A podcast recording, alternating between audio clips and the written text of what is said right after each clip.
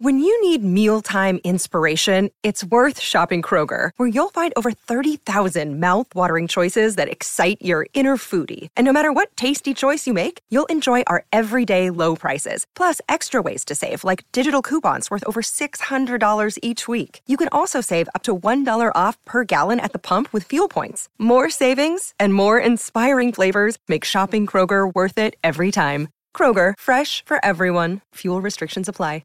Another day is here, and you're ready for it. What to wear? Check. Breakfast, lunch, and dinner? Check. Planning for what's next and how to save for it? That's where Bank of America can help. For your financial to-dos, Bank of America has experts ready to help get you closer to your goals. Get started at one of our local financial centers or twenty-four seven in our mobile banking app. Find a location near you at bankofamerica.com slash talk to us. What would you like the power to do? Mobile banking requires downloading the app and is only available for select devices. Message and data rates may apply. Bank of America N A, member F D I C.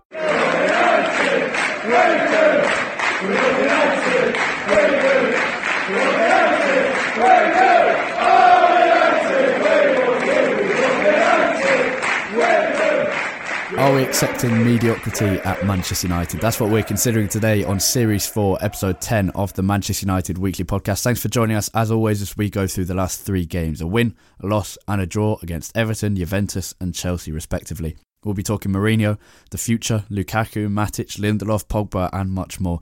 And as always, you can expect our extensive youth and loan roundup at the back end of the episode.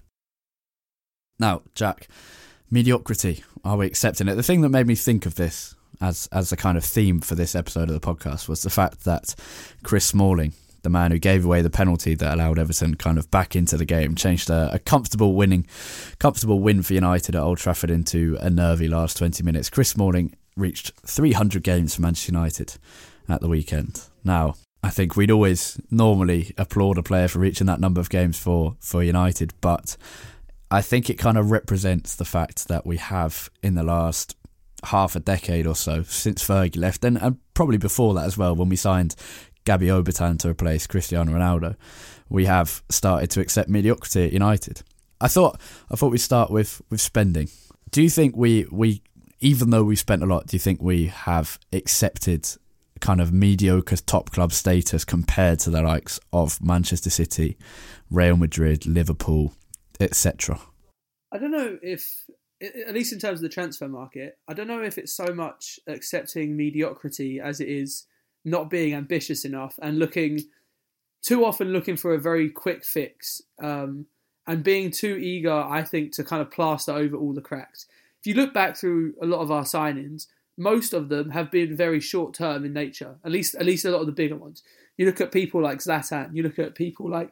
excuse me, people like Bastian Schweinsteiger, like Falcao, people like that, who were big names, don't get me wrong. And at the time, we thought they were going to be great signings, although, I mean, Ibrahimovic was probably the best one of the three, even though none of them worked out amazingly well.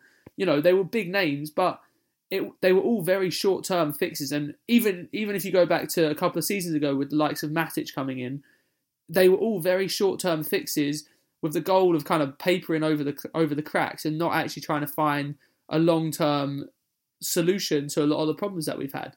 So I don't know if it's so much accepting mediocrity, because if you look at, let's take Liverpool, for example. If you, if you look at Liverpool signings, the majority of them, you'd say, are more mediocre names than the what than the signings that we've made since.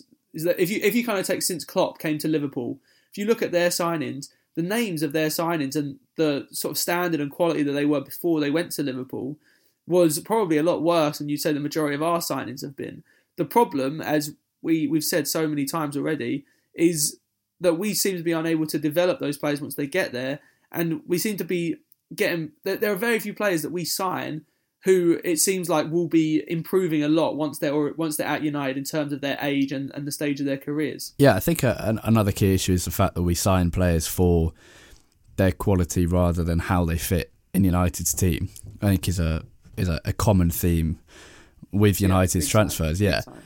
But I, I think, I know you're right about Liverpool. I think, I think as a choice, as a as a top club, you either have to decide to have a good policy, good transfer policy and strategy like Liverpool do, or like uh, because they've they've kind of got this idea of bringing in young players who are who are talented and, and making them better, and they don't really mind that their best players might leave to Barcelona or Real Madrid. So I think you either have to have that policy like Liverpool, I'm trying to think of other people who do it, um, or Juventus have the kind of free transfer idea as well as big signings.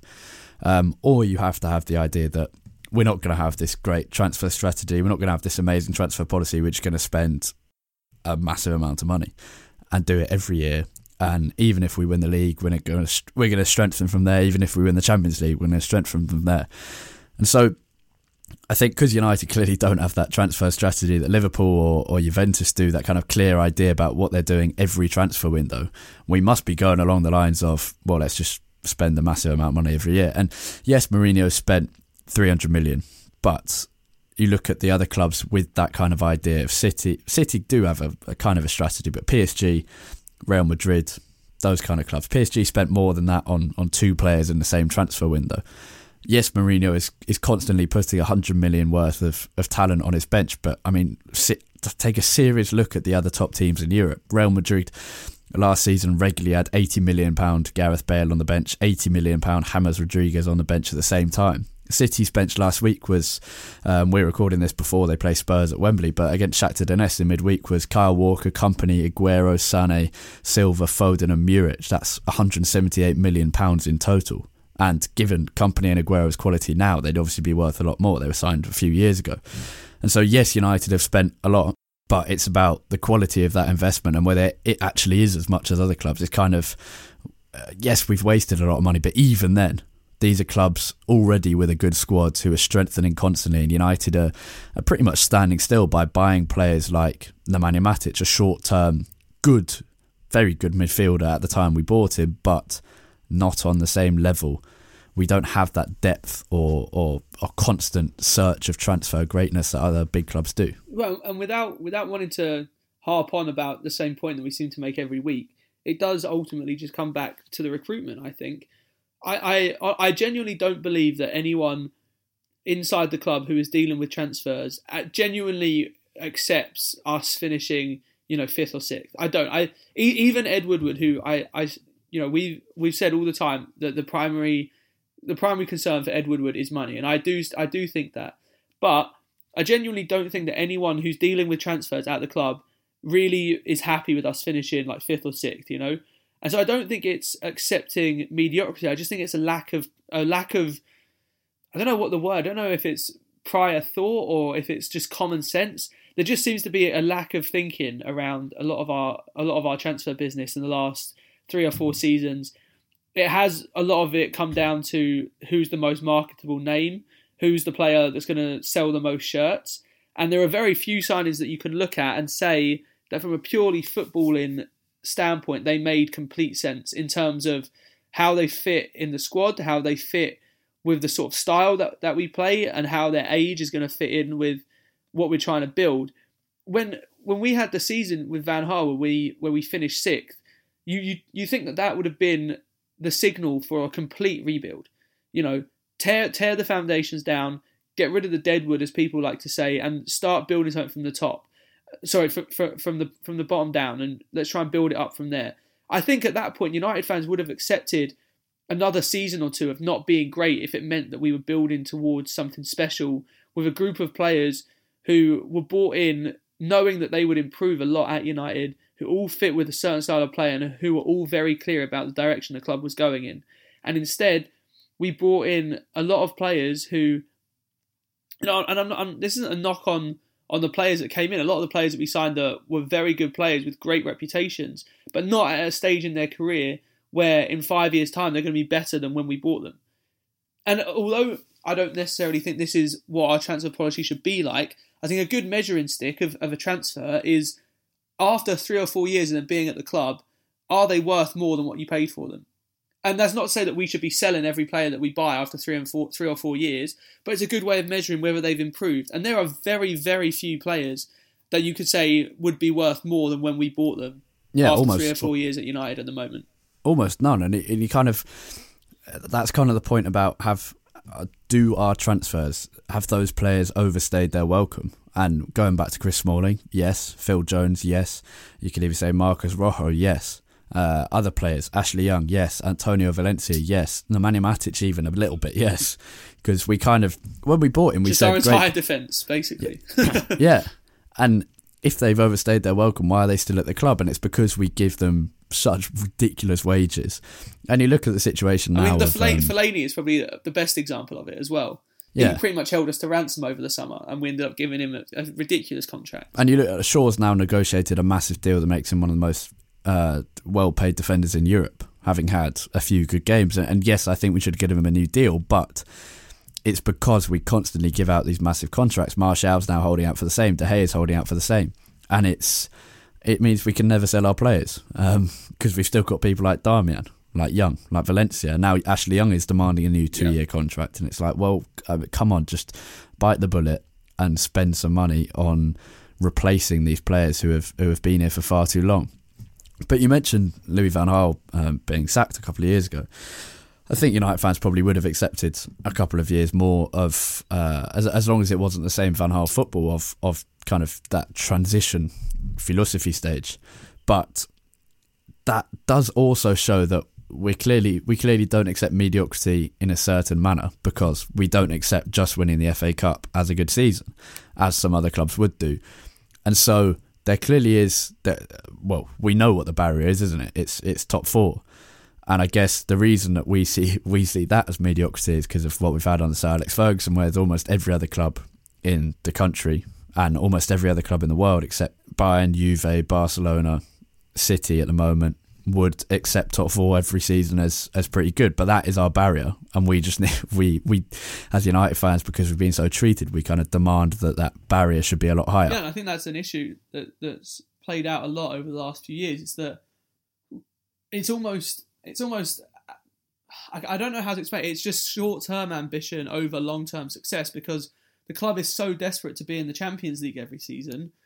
And yet, in some ways, that's ended up being to the detriment of the long-term growth of, of the team, because we've prioritised, you know, say after the, the season where we finished sixth under Van Gaal, we prioritised just getting straight back into the into the Champions League as fast as we can, which we ended up doing, granted. Um, and then, uh, and then straight away, it was like, okay, well, those players who just got us here are now over the hill. So we'll just bring in another player like Matic, who can paper over the cracks for another two years. And now this season, you're seeing Matic having a lot of very, very poor performances this season as he starts to get a lot older. Uh, and and it, it, I mean, just look at some of the players we were playing um, against Everton yesterday. People like Ashley Young, Chris Smalling, Matic. You know, as we were saying, a lot of these players are players that should never really be anywhere near the team and probably should have left United a long time ago.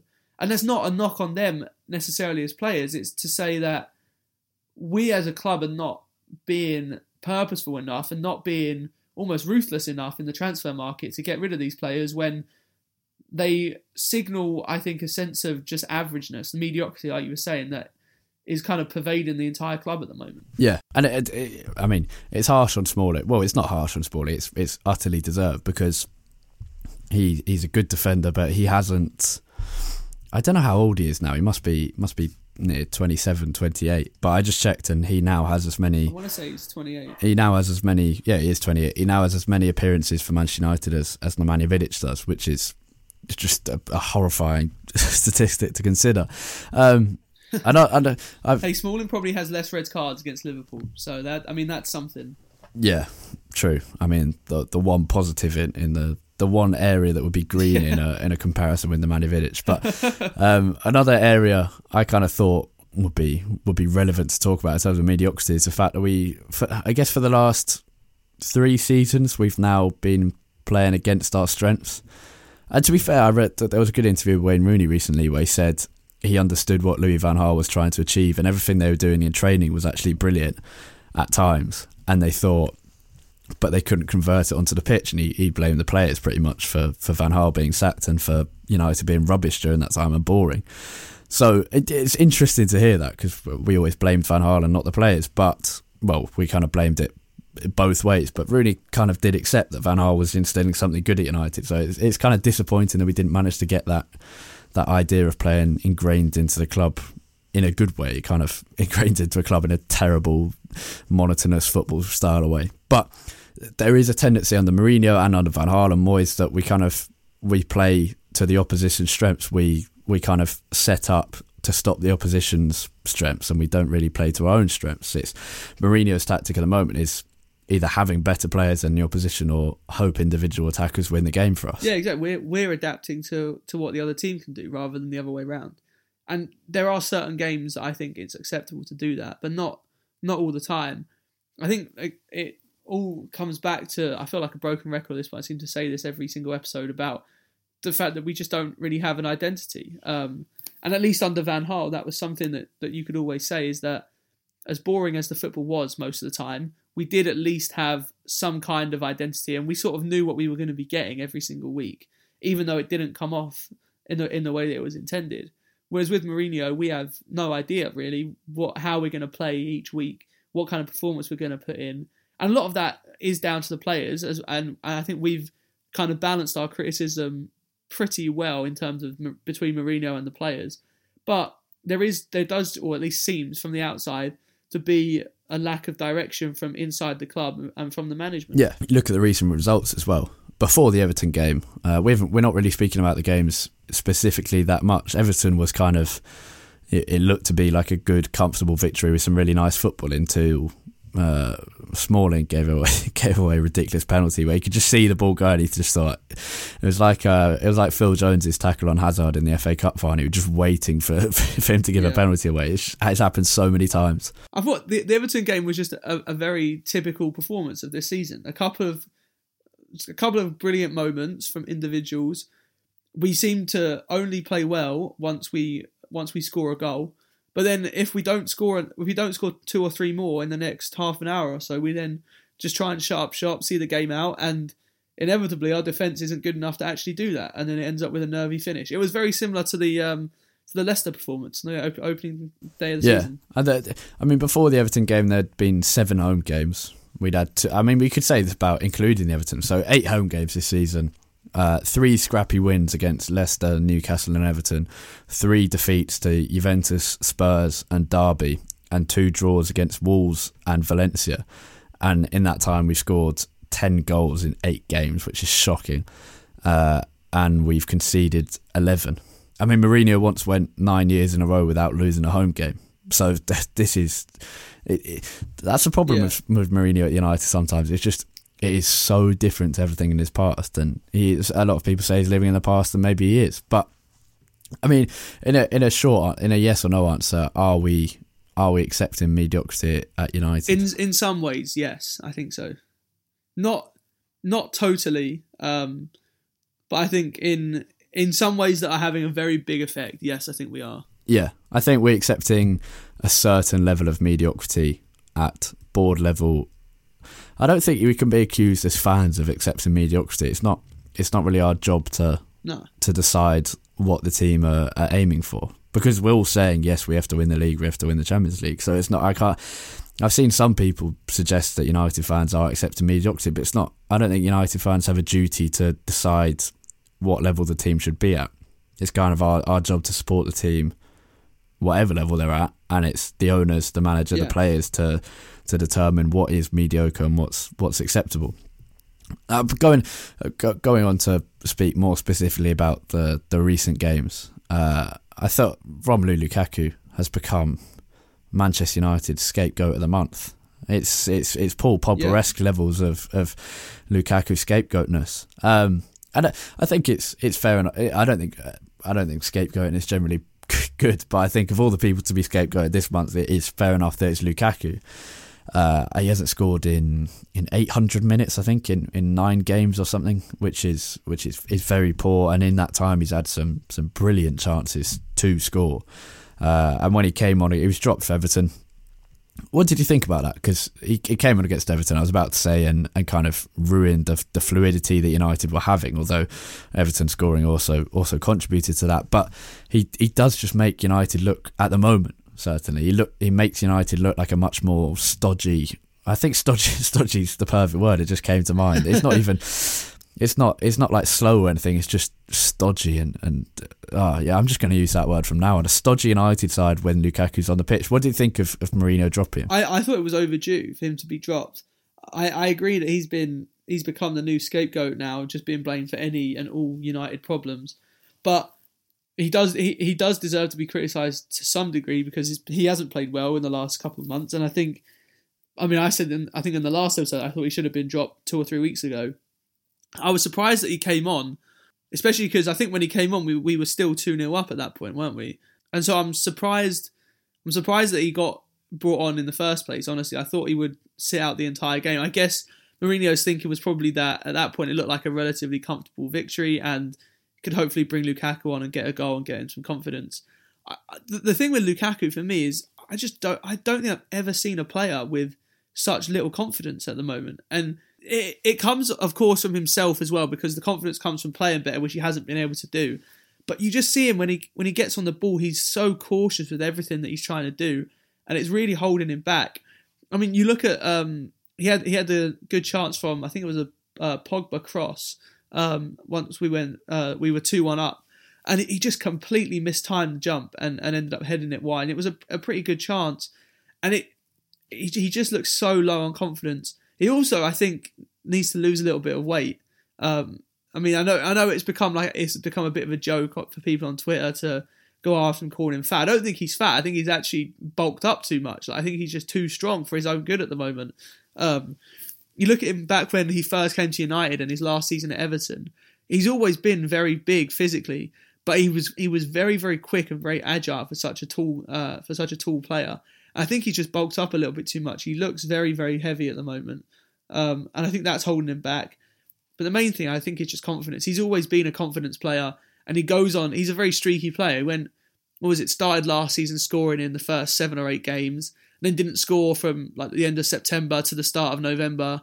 Um, and I think he is a, he is quite a streaky player. He just needs, needs to get one goal, and then hopefully they'll start flowing. But at the moment, I don't think he does deserve to start. No, I think I think we should be rotating Rashford and, and Alexis up top once Alexis is back from injury, to be honest, because we haven't given Alexis much chance as a centre forward, yeah, which is where I he agree. was, where he absolutely tore it up for Arsenal in a in a bad Arsenal side who weren't in form. So I think we should be rotating Rashford and, and Alexis. I don't know if Lukaku's bad form is about bulking up too much. I can't. It's hard to tell. Um, it, it could be that, but I think. Yeah, it, it is confidence. I don't, I don't think I don't think the, the bulking up is the reason for his bad form. I just don't think it's helping him. Yeah, it, just just as he moves around the pitch, he looks very lethargic. Yeah, I, I think that's partly because I think I don't, yeah, I'm not sure. It could be bulking up, but I think it's probably more down to the fact that he's had a, a ridiculously busy summer. He came back early. I think I mean, he only yeah, had two weeks yeah. off after the World Cup, maybe even just under two weeks, came back early at the, at the request of, of Mourinho, like Pogba and, and, and others did. Phil Jones did as well, I think, and Rashford. Um, he's be- he hasn't had any rest, and he played pretty much every game last season. He's played pretty much every game this season. It's and ninety minutes in pretty much every game that he plays. Yeah, too. He looks tired. And the two players, we're going to move on to Matic in a second. The two players who are, who are looking really disappointing are Romelu Lukaku, who has had no rest, and Nemanja Matic, who is constantly played when when it's so blatantly obvious that he needs a rest. But Lukaku, I think I saw some people, because Rashford got a start up front, didn't score. He hasn't scored. I don't think he's. He might have scored one in his last nine or something. Not a great record either. But I think, I mean, you just have to. If if we could interview. Uh, the Everton centre-backs and ask the difference between playing against Rashford and playing against Lukaku on, on Sunday, if you, you would tell the difference, even though Rashford hasn't managed to score, because Rashford is, his runs are constantly creating space for Pogba and Martial, who are, who are linking up fantastically in the last few games, and Lukaku comes on and it just drops completely. The the intensity drops, and, and it it is, going back to that word, stodgy. I think I think a big a big part of Rashford playing up front as well is that it just means that the team is a lot more dynamic. Rashford doesn't stay just purely on, on, on the centre-backs the whole game. He was drifting out wide. He was dropping deep to pick up the ball at times. Whereas with Lukaku, I, and I know that that is more of, more of his style to be a more traditional centre-forward, but he plays... It's, it's a lot easier to kind of predict where Lukaku's runs are going to be and the kind of areas he's going to play in. Whereas it was nice with Rashford and having, having Mata um, playing off the right as well, because both of them play very, very fluidly. They both move, uh, change positions a lot. And I think it helped with that little interchange, and it, it kind of kept the Everton defence guessing. I mean, Lukaku being predictable is fine. Drogba, in a sense, was, was predictable.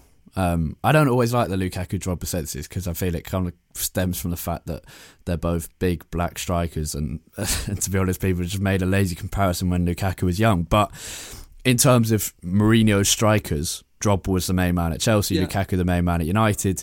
Uh, Real Madrid didn't quite have the same thing because obviously you have Ronaldo, and Inter was, was a bit of a different team in terms of the way Mourinho set up. But if you're going back to his Chelsea days, United basically have Drogba but without having the people who can pump the balls into Drogba and provide him with the, the chances to score. And, and Lukaku has missed so many good chances in the last few weeks and uh, some criminal misses. But he isn't getting the service in the way that, that Drogba was, because United kind of... The, the the problem with Lukaku and Rashford both is that United kind of set up with whoever is playing up front, they become a target man. And I, Lukaku is, is strong and massive and, and holds the ball up well at times, although he hasn't in the last few weeks, but he isn't he isn't a target man. Neither is Rashford, neither is Martial, and neither is Alexis. No, United don't have a target man except Marin Fellaini, and Fellaini's not starting up top, so so quite why we keep having these strikers who are, who are put out on the pitch as target men seems baffling. But Anthony Martial, um, another another brilliant game, another great goal. Um, and yes, you'd start Rashford and Alexis up front, but just keep Martial on that left flank for the next five or ten games. Uh, to not drop him, even if he's tired, because... I think it's great. Mourinho in his post-match press conference was was praising Martial's the, his positional improvement and the fact he now has, I think the quote was, a certain balance in his performance, and that's massively positive to hear. He's now got the the fourth best minutes to goal ratio in the Premier League this season. He's been fantastic, and, and his link up with Pogba is really good as well. He's just got to start every game now. Confidence all-time high. Yeah, absolutely, and he's finally got a little bit of consistency as well over the last few weeks, which is kind of what we've been crying out for. The talent we knew is always there. Uh, and I think he's playing better now than he ever has at United. Even back going back to his first season, his game is a lot more refined now. And I, I, I knew there was something that happened in the game that I knew Mourinho, and it, I think it might maybe was a reason for those comments after the game. It was in, must have been sort of eighty-ninth, ninetieth minute. Um, and, and we had, we were trying to go on the counter-attack. The attack broke down. And Martial fully sprinted all the way from Ever- Everton's box, all, almost back to our own box, uh, to track back. I think it was Coleman moving forward with the ball. Uh, and I, just, I knew that was something that Mourinho would just love. Um, and I think it, it, it, it does show Martial maturing a little bit. Not that I, I that should be the the best part of his performance, but I think he's adapting a little bit to Mourinho's ways and learning how to kind of deal with it and, and still thrive in, in the system that he gets put in. Last few weeks, he has been brilliant. He was our best player against Chelsea. I think he was uh, our best player again against against Everton. He he should be one of the first names on the team sheet at the moment. He deserves a run of games at left wing, um, regardless really of what happens in the next couple of games. He's earned he's earned at least four or five games in yeah, my definitely. opinion, um, almost free reign to to give him a go and see what can happen if he goes on yeah. a good run. The only thing I will say is that I I think he just needs to uh, keep improving his finishing a little bit.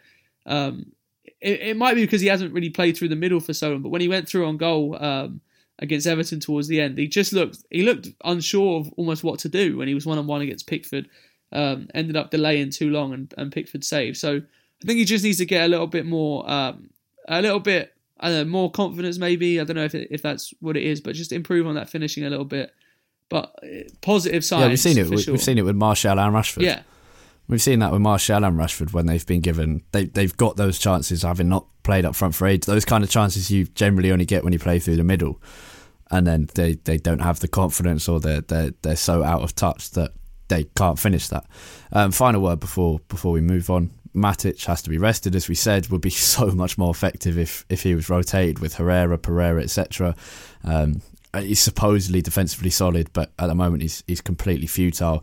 Victor Lindelof, on the other hand, three great games. Juventus, it could have been three four nil if it wasn't for Lindelof. Some brilliant, brilliant tackles, brilliant distribution, but also the fact that uh, it's, it's it's funny watching him next to Smalling. A confident Victor Lindelof next to Chris Smalling is just it's genuinely funny to watch, because the ball comes back to, to Lindelof in defence, and it's like a back, not a back heel touch, what's the word? A kind of, he brings it through his own legs, cuts back straight away, looks forward for the pass. Chris Smalling, ball comes back to him, turns his, his face towards David De Gea, has a little chat with De Gea, looks around, shapes his body up, like looks forward for a second, looks to the side for a second, and then he's like, actually, no, I'll, ju- I'll just go back to De Gea every time. It's kind of, you can see him thinking, he's like, oh, where can I pass forward? Oh, can I pass back to Lindelof? No, no, I'll just go to De Gea every time. I think one of the most hilarious things you can see on a, on the football pitch is Smalling having to turn his entire body to face the direction that he's going to pass in. Yeah, when he's shaping up to play it with his right foot, and his this entire what is it? It must be six foot one or two. His entire frame is just kind of shifting yeah. about.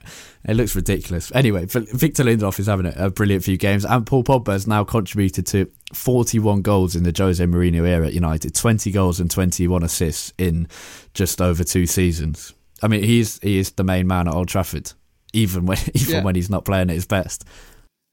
One hundred percent. Yeah, it just shows you and. That, that's been such a knock on him in the past that he hasn't been involved in enough goals and assists, enough match-winning moments. But, I mean, I th- probably only Lukaku has scored more goals under Mourinho, I would say, and Pogba's probably closing in yeah. on him as well. Um, and twenty-one assists in, what, a season and a half, or I guess couple, a couple of seasons now is is a great return. He's got his um, uh, top goal scorer at United. Just to go back to Lindelof. Pogba's sorry, top goal scorer at United and top assists. Yeah. I, mean, I mean, obviously some of that comes down to penalties, but at the end of the day, you still got to put them in or put in the rebound, I guess, as it was yesterday. Um, by the way, that was an underrated finish for yeah. that rebound. He had, to, he had to readjust his feet pretty quickly. But um, I mean, we don't need to get into the into the penalty run up. But going back to um, to, Lin- to Lindelof, uh, brilliant performances in, in the last few games. Um, kind of come out of nowhere. Really, I I, I thought that Lindelof had something like, like this in him because I remember a couple of games last year. The one that stands out to me is um, I think it was Benfica away in the Champions League last season, where I thought he played really well. Um, but it, it always was just sort of halves of games or or one game, and it, it was never sort of strung together. And even this season, he's been okay without being remarkable. Um, but yeah, that Juve game is probably is one of the best United centre-back performances I can remember for a long time, probably since Ferdinand and Vidic. He was so good in sort of every every single way, pretty much. And he was brilliant again against uh, against Everton. The fact that he's comfortable on the ball is a massive plus. There was a lot of very, very good passes between the lines from him into the feet of Mata and Martial against Everton that I noticed. And it, it makes such a big difference when we're trying to build attacks. Yeah. I think we're all just praying for, for a Bailly-Lindelof partnership at some time. Yeah, but um, then I think I know, I mean, even I though know, Smalling's rubbish, I think he probably he, Lindelof probably enjoys playing with Smalling more than... than buy in a way. I think it was good for Lindelof to have that yeah. Juventus game because it, it was a massive game against a really good team, but it was still played at, played at the kind of Champions League pace that Lindelof is more accustomed to, having played in Portugal. Yeah. And I think he had a good game against Chelsea, and then he had a great game against Juventus, and he kind of already been in, in pretty good form, and that Juventus game kind of just sol- solidified it. Uh, kind of uh, gets him even more confidence. Mourinho praised him, Gary Neville praised him, so many people praised him, and I think then build on that with the Everton game, and now he he should keep this going. So it's it's just really positive. We, we must move on unless you got anything else to say. No. Cool. So in youth news, uh, Manchester United's under eighteens were not in action this week, but under eighteen Mason Greenwood, seventeen-year-old Mason Greenwood, made his debut for the under twenty-threes and scored on his debut. Of course he did, because he, he scores in every single game that he plays in. He is an unbelievable talent, as United's under twenty-threes lost two one to Wolves away at Molineux. That means United lose their spot at the top of the table to Wolves. It's their first defeat of the season.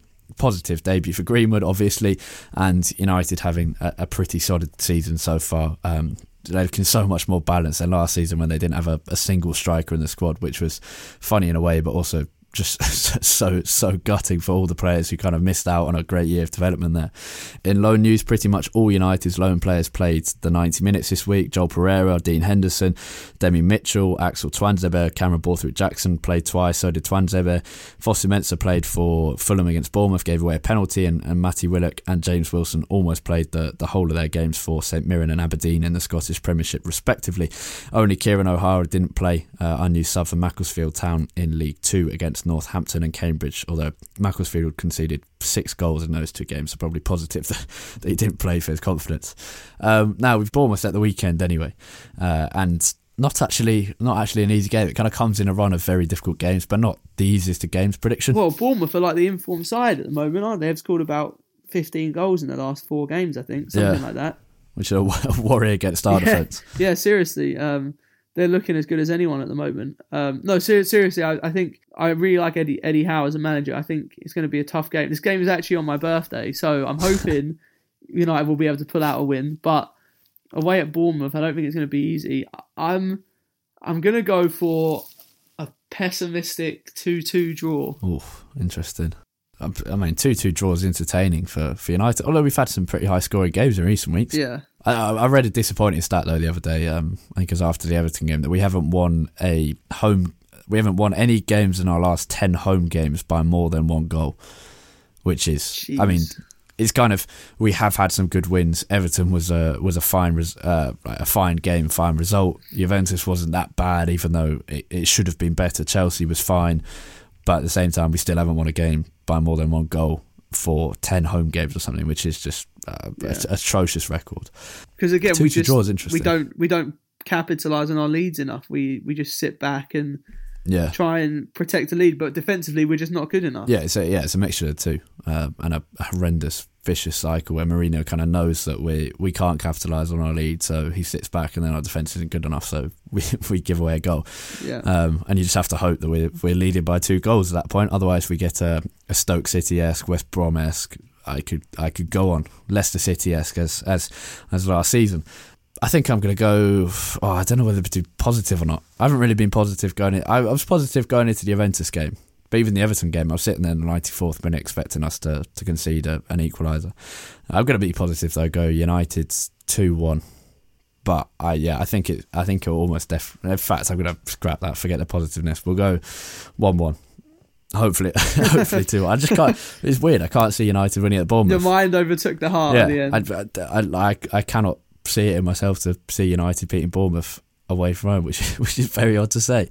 Anyway, uh, thank you as always for listening to the Manchester United Weekly Podcast. This is Series Four, Episode Ten, discussing are we accepting mediocrity at Manchester United? And the answer was kind of a, a half-hearted, well, but I think slightly more than half-hearted yes. And uh, kind of other conclusions from the podcast is drop Romelu Lukaku more and drop Matic or rest Matic, and a, a kind of hearty praise of, of Victor Lindelof and Anthony Martial. Um, For more during the week from Jack, you can find him on Twitter at, at U T D T A I T. Sorry as well if my uh, my sound has been a bit bad this week. Don't have my, my mic with the, my mic with me, so I've just been using headphones. It will all be back to normal next week. Excellent. Nice. And you can find me on Twitter at, at Harry Robinson sixty-four and the podcast itself at, at U T D Weekly Pod. That's P O D at the end there. Thanks for always for listening. Have a great week. Goodbye.